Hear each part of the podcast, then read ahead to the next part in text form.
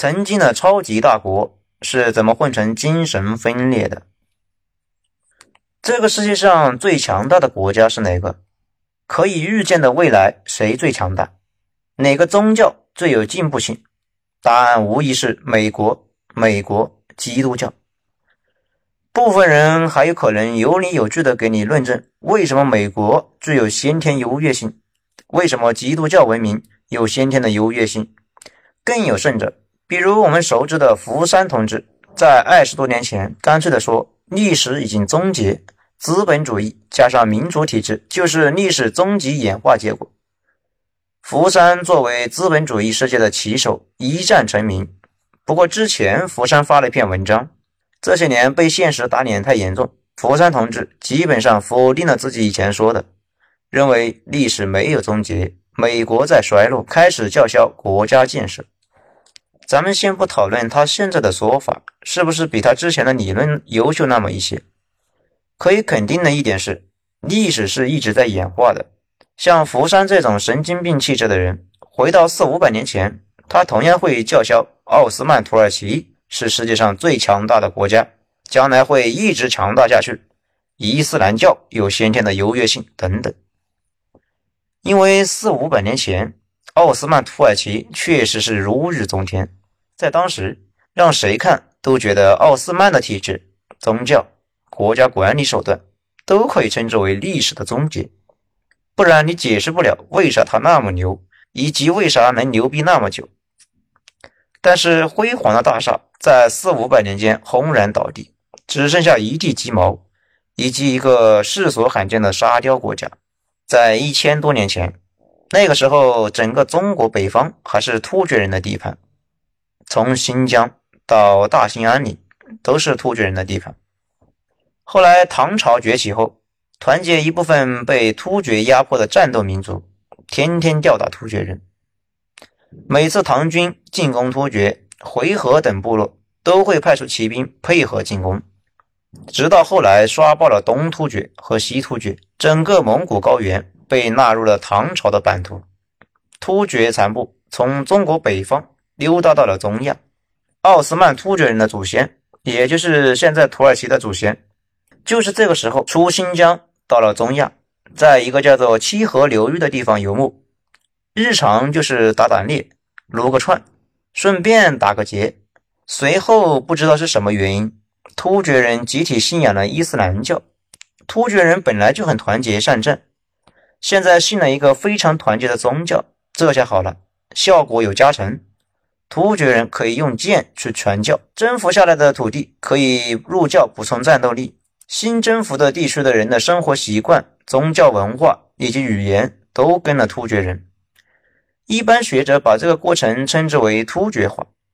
在突厥化的过程中，突厥人本来的模样已经彻底改变了，有点像西班牙去美洲殖民了五百年，现在全变成了棕色人种，只剩下名字偶尔能看出来是西班牙的后裔。如果突厥人没信伊斯兰，他不可能有这么强的同化能力。现在网上大家喜欢把伊斯兰说成是一个很黑、很邪恶的玩意。代表着愚昧和无知。其实，单纯从教义上来讲，伊斯兰教跟犹太教的教义差别很小，跟基督教也差不多。不吃猪肉也是从圣经旧约里面来的。犹太教也不吃猪肉。突厥人本身没有同化能力，但是伊斯兰在这方面有奇效。如果伊斯兰没有仰仗突厥人的武力，他也同样没有那么强的扩散能力。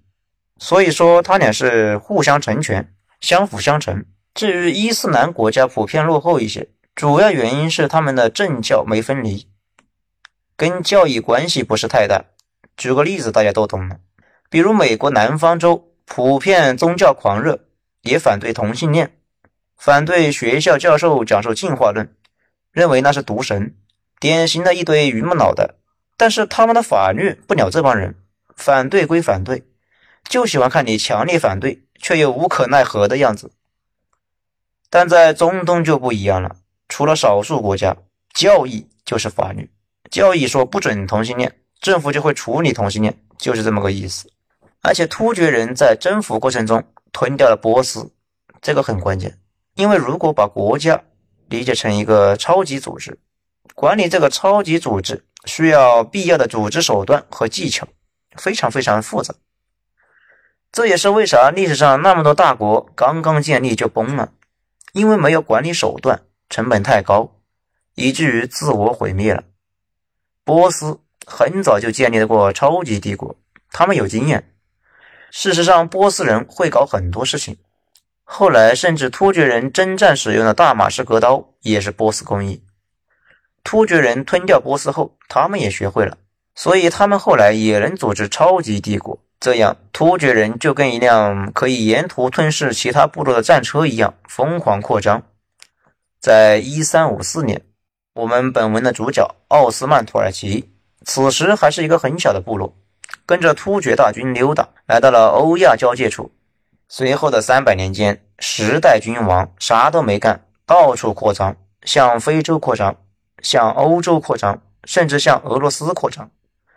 而且在一四五三年，攻陷了东罗马首都君士坦丁堡，基督教文明最伟大的城市彻底陷落，里边的索菲亚大教堂改成了清真寺，十字军也丢盔弃甲，逃回欧洲，再也不敢向东窥望。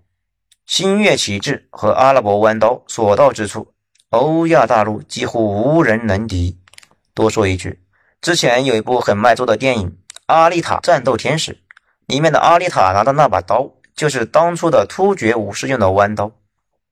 君士坦丁堡的陷落是人类历史上标志性的几件大事之一。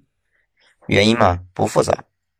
当时亚洲到欧洲的陆上、海上丝绸之路全被穆斯林掌控了。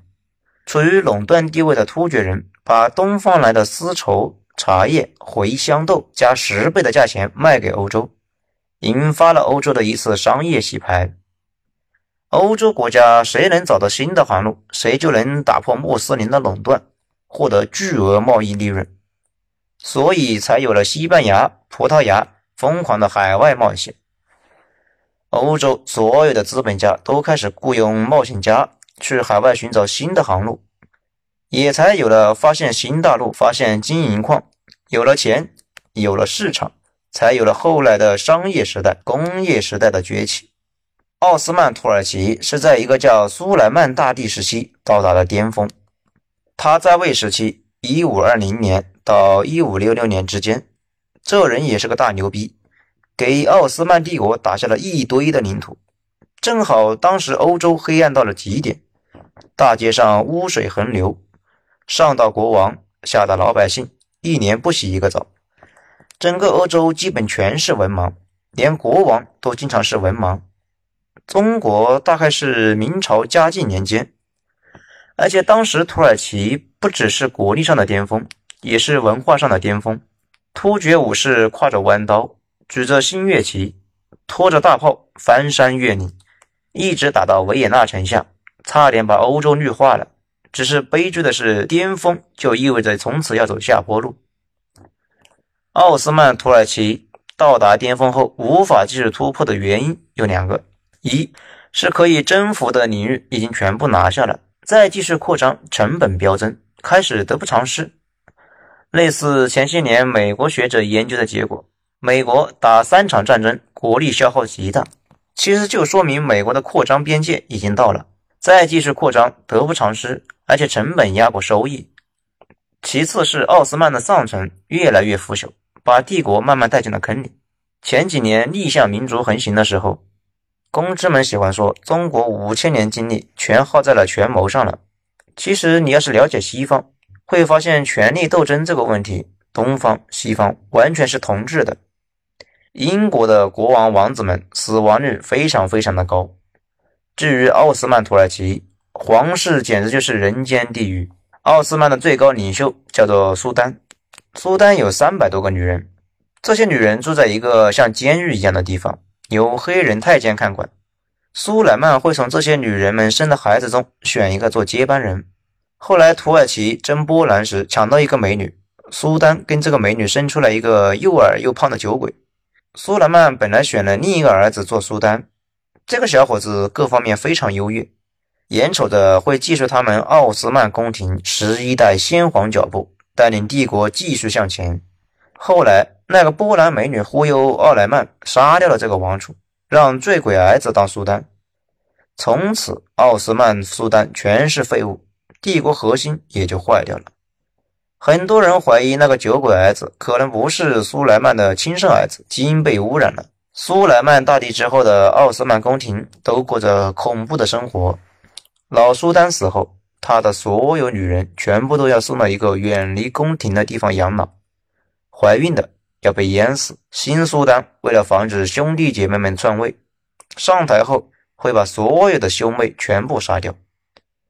而且后来他们脑子一热，想出一个主意：苏丹把自己所有的子嗣全部圈养在一栋没有窗户的巨大城堡里，也不让他们学习任何知识，就当猪养。直到老国王去世，从里面捞出来一个，剩下的全部处死，简直是匪夷所思。新当选的苏丹跟猪差不多，基本上是半个白痴，想干啥干啥，就是不干人事。奥斯曼突厥帝国显然有一套很有效的制度，因为从苏莱曼大帝死后到第一次世界大战爆发，中间有三个半世纪那么长，相当于中国的一个正常朝代。奥斯曼只出了一个稍微正常点的苏丹，其他的全是猪一样的人形生物。这种状态下的奥斯曼帝国竟然挺过了三个半世纪，可以说非常的身残志坚了。尤其是一次世界大战之前，奥斯曼糟透了，对外战争基本上一次都打不赢。如果不是英法担心俄国太强大，一直在边上作梗，俄国早就把奥斯曼给撕了。而且沙俄帝国长期觊觎奥斯曼帝国的首都君士坦丁堡，给这个首都名字都起好了，就叫沙皇格勒。准备拿下首都就换名字。如果大家不理解这种行为有多恶劣，尝试下感受我国私下里给越南首都河内起名为西京，越南人是什么感受？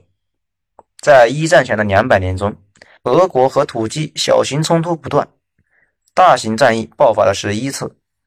到了一次世界大战以前，当时全世界有两个病夫：西亚病夫土耳其，东亚病夫大清国。日常就是等着列强们上门撕咬。沙皇出了一堆伟大的军事指挥官，基本都在土鸡这里刷过经验。不过为了自救，也有共同的敌人。欧陆后来新崛起一级，也就是德国，笑呵呵的要跟土鸡做朋友。这段友谊对土鸡的影响一直持续到现在。我们知道，纳粹之前经常迫害犹太人，讨厌斯拉夫人，屠杀波兰人。但是，大家见过德国说土鸡什么坏话吗？事实上没有，因为他俩一直都是好基友。德国和土鸡的友谊能够追溯到一八二零年代，那个时候还没有德国。德国的前身不是一堆小国家吗？最大的一个是普鲁士。普鲁士国家那就是军营，大家都讨厌他。他跟俄国关系也不太好，大家也讨厌土鸡。土鸡跟俄国的关系也不太好，他俩就所以寻思着，既然咱们都是万人嫌，要不一起过着没羞没臊的日子吧？从那个时候起，普鲁士的高级军官经常在土鸡能够做到总参谋长。普鲁士长期坚持给土鸡训练陆军、修铁路。如果普鲁士有事，土鸡坚定的给小伙伴站台。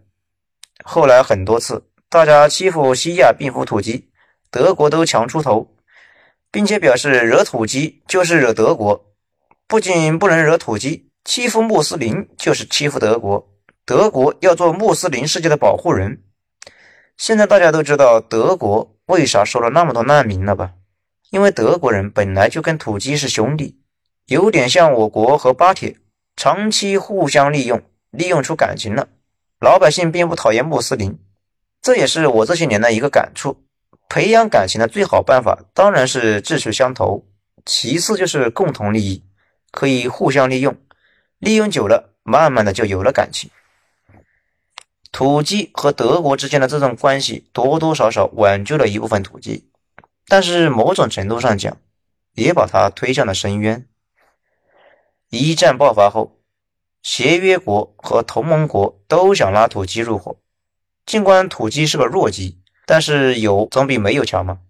但是土鸡摇摆不定，不知道该跟谁，跟着英法俄吧，感觉打完德国，俄国又欺负他；跟着德国吧，感觉不一定能打赢。正在纠结，发生了两件事情。首先是英国人又不要脸了，找了个理由扣住了给土鸡新建的两艘战列舰，不交付了，这把土鸡气了个半死。其次是德国的两艘军舰被英国人追着打，跑来跑去，跑到土鸡那里去了，要求土鸡伸出友谊的双手，并且表示如果土鸡收留这两艘军舰，军舰就送土鸡了。土鸡一时冲动就收下了。没想到这两艘军舰上的德国水军换上土鸡军服，挂上土鸡国旗，就去把俄国的军港给炮轰了。俄国人说：“土鸡，你在家洗干净等着，等我忙完了再收拾你。”土鸡没招，就加入了德国阵营了。一战是很多现代国家的转折，甚至是我国的。我国的小知识分子们就是在一战之后有种彻底的幻灭感。发现帝国主义打心眼里的鄙视我国，而且各种温和套路都没用，国家越折腾越弱，准备来一剂猛药。当时俄国正好发现一剂猛药，决定自上而下发动革命。土鸡也一样，一战中完成了一次逆盘。当时战争打的是惨极了，非常非常惨。德国东西两线同时对法俄开战。德国生产力强，铁路发达，国家机器运转流畅，过得依旧很勉强。法国也凑合，毕竟有英国奶着。最惨的是俄国，俄国国土大，铁路又不行，官僚队伍也低效，粮食、弹药都奇缺，尤其是炮弹，根本扛不住前线天亮的消耗。国内老百姓极其缺粮。大家都是实实在在扛不住了，随时都有可能爆发革命。英国人也看出来了，担心俄国国内老百姓推翻沙皇，退出战争，所以千方百计给俄国救援。为了这个目标，英国高层画了一个奇谋，准备动员几十万部队，英法海军一起出动，进攻土鸡，把土鸡击败之后，顺便给俄国人送点粮食过去。这场战役本来是英法稳赢的，毕竟土鸡的战斗力还是很让对手有自信的。自从苏莱曼大帝之后，就只有被刷经验的份。丘吉尔非常冲动，他当时是海军大臣，极力的促成了这件事情。四十多万的新西兰人、澳大利人、印度人，在英国指挥官带领下，到达了土耳其，准备对土鸡进行致命一击。由于英法主力全在欧洲战场上，这次登陆作战准备让英法的两个殖民地的小伙伴去当炮灰。对此，澳大利亚人和新西兰人表示非常感动，感觉大英帝国终于把他俩当主菜了。在国内举行了浩大的动员，把澳新两国最精壮的小伙子都抽了出来，去参加那场大决战，准备让宗主国看看。当初流放犯人的海外监狱人民的表现，没想到土鸡出了一个传奇性的英雄人物，也就是传说中的凯威尔。凯威尔当时还是个上校师长，拼死在加里波利修建防御工事，带着德国人训练出来的土军跟英法联军死磕。战争持续了小一年，双方打的是精疲力尽，最终英法扛不住撤退了。澳新两国总共伤亡十几万人，不过残兵回到澳大利亚和新西兰之后，受到了英雄般的欢迎，而且以后每年都要庆祝澳新军团日。本来是一个阵亡将士纪念日，硬是被他们庆祝的跟过年似的。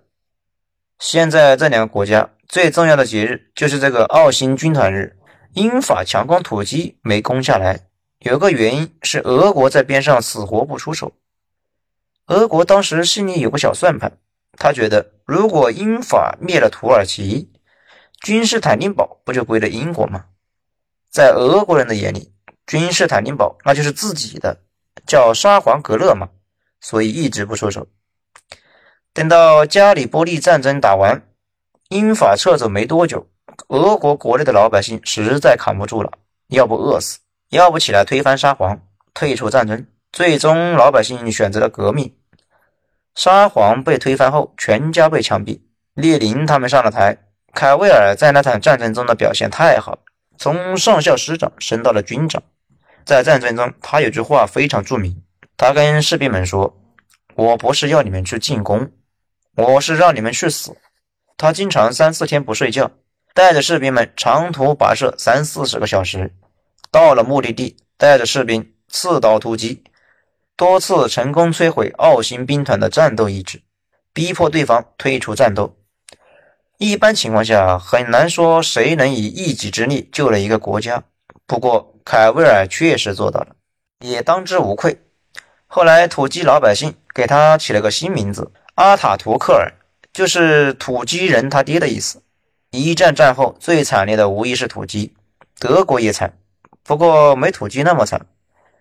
德国开战后，一开始没准备还钱，后来果然选上小胡子赖账，而且一战中天量战争物资订单，资本家赚的是盆满钵满。战后赔款的是政府赔款，没资本家什么事。而且战火是在法国国土上，把法国打了个稀巴烂，反而德国工业没多大损失。土鸡就不一样了，被列强瓜分的稀巴烂，就剩下现在那一块。现在中东打成一团的那些国家都是土鸡的领土，什么伊拉克、科威特、巴勒斯坦、约旦、埃及、叙利亚等等，都是土鸡的地盘。这还不是最惨的，最惨的是战后希腊要彻底搞死土鸡。后来希腊国王的狗和猴子打架，国王拉偏架被猴子挠了之后，没多久死了。新上位的国王拿不到英国人的物资。被土鸡的爹，也就是凯威尔给打出来了。如果没那只猴子，土耳其说不定就没了。现在土耳其那块其实就是希腊的。土爹凯威尔在战后进行了一系列的骚操作。以前土耳其不是政教合一吗？宗教阶层就是领导阶层，这在伊斯兰世界里面非常常见。但是土耳其率先做改革，开始搞政教分离。并且开始搞民选、议会等西方玩玩意，这也为后来很多事情埋下了伏笔。说土鸡后来的事情之前，我先跟大家说一句：伊朗，大家一定在网上看到过伊朗上世纪七十年代花花绿绿，然后老百姓推翻了当时的政府，去过上了现在那种蒙着头的生活了。大家会以为他们老百姓傻，其实当然不傻。伊朗当时一顿折腾。卖石油、卖矿石，上层爽的不得了，就是你们看到的那些花花绿绿的城里人，但是占据人口百分之九十五的村里人苦不堪言，又没人给他们说话，所以只好向宗教力量求助。伊朗随后就革命了，成了现在这样。为啥说伊朗呢？因为土鸡如果弄不好，随时可能发生伊朗这样的事情。很多国家脑袋上都悬着一把剑。